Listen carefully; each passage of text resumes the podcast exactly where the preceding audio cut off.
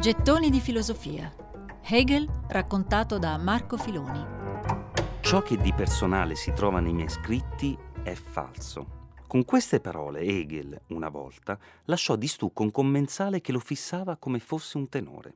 Il filosofo tedesco asseriva, con solennità tutta teutonica, che alla filosofia non interessa la forma del naso. Nell'intera storia del pensiero filosofico Hegel è l'unico protagonista renitente ad essere tale. Con lui il filosofo esce di scena.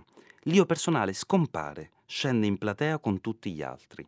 Per Hegel i veri protagonisti del pensiero sono i bisogni dell'uomo, lo spirito del tempo, la storia del mondo.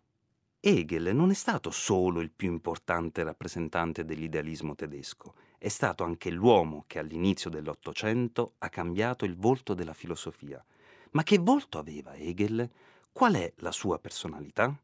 Nato il 27 agosto 1770 a Stoccarda, trascorse una fanciullezza serena in un'agiata famiglia borghese.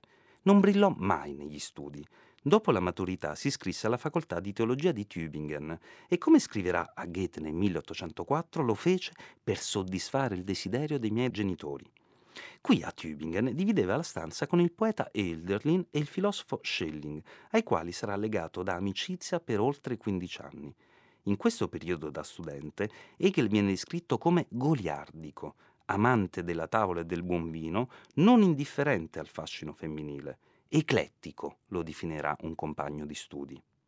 Amava giocare a carte, fiutava tabacco moltissimo e forse fumava, e a quanto pare ciò veniva considerato disdicevole, visto che in una famosa biografia ottocentesca si può leggere era stato sollevato il grande problema se Hegel avesse l'abitudine di fumare e l'enigma venne risolto dicendo che sì, una volta, mentre si trovava a cena a casa di amici, fu visto andare in cucina e accendersi una pipa di terracotta.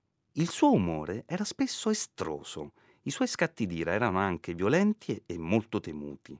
Amava conversare moderatamente e quando si concedeva sfoggiava un'inesauribile curiosità che gli permetteva di intervenire sulle manifestazioni più raffinate della cultura, così come sugli argomenti più frivoli, Sapeva infatti apprezzare con occhio competente il vestito di un'elegante signora, come del resto si informava di ricette di cucina. Insomma, il grand'uomo era come tutti gli altri, con le sue piccinerie e debolezze. Una testimonianza riassume Hegel in maniera perfettamente fedele. In amore senza il romanticismo di Abelardo, in politica senza l'ambizione di Bacone, in religione senza l'infelicità di Spinoza, nei viaggi senza la dispersione di Leibniz, nell'insegnamento senza gli scontri frontali di Fichte. La sua rimase una condotta tranquilla, dedicata sempre al più stretto servizio della scienza. Mentre essa plasmava l'essenza della sua individualità, egli smise, per così dire, di interessarsi ad altre sfere dell'inclinazione e dell'arte, alla sua individualità e a se stesso. Gettoni di filosofia. Hegel raccontato da Marco Filoni.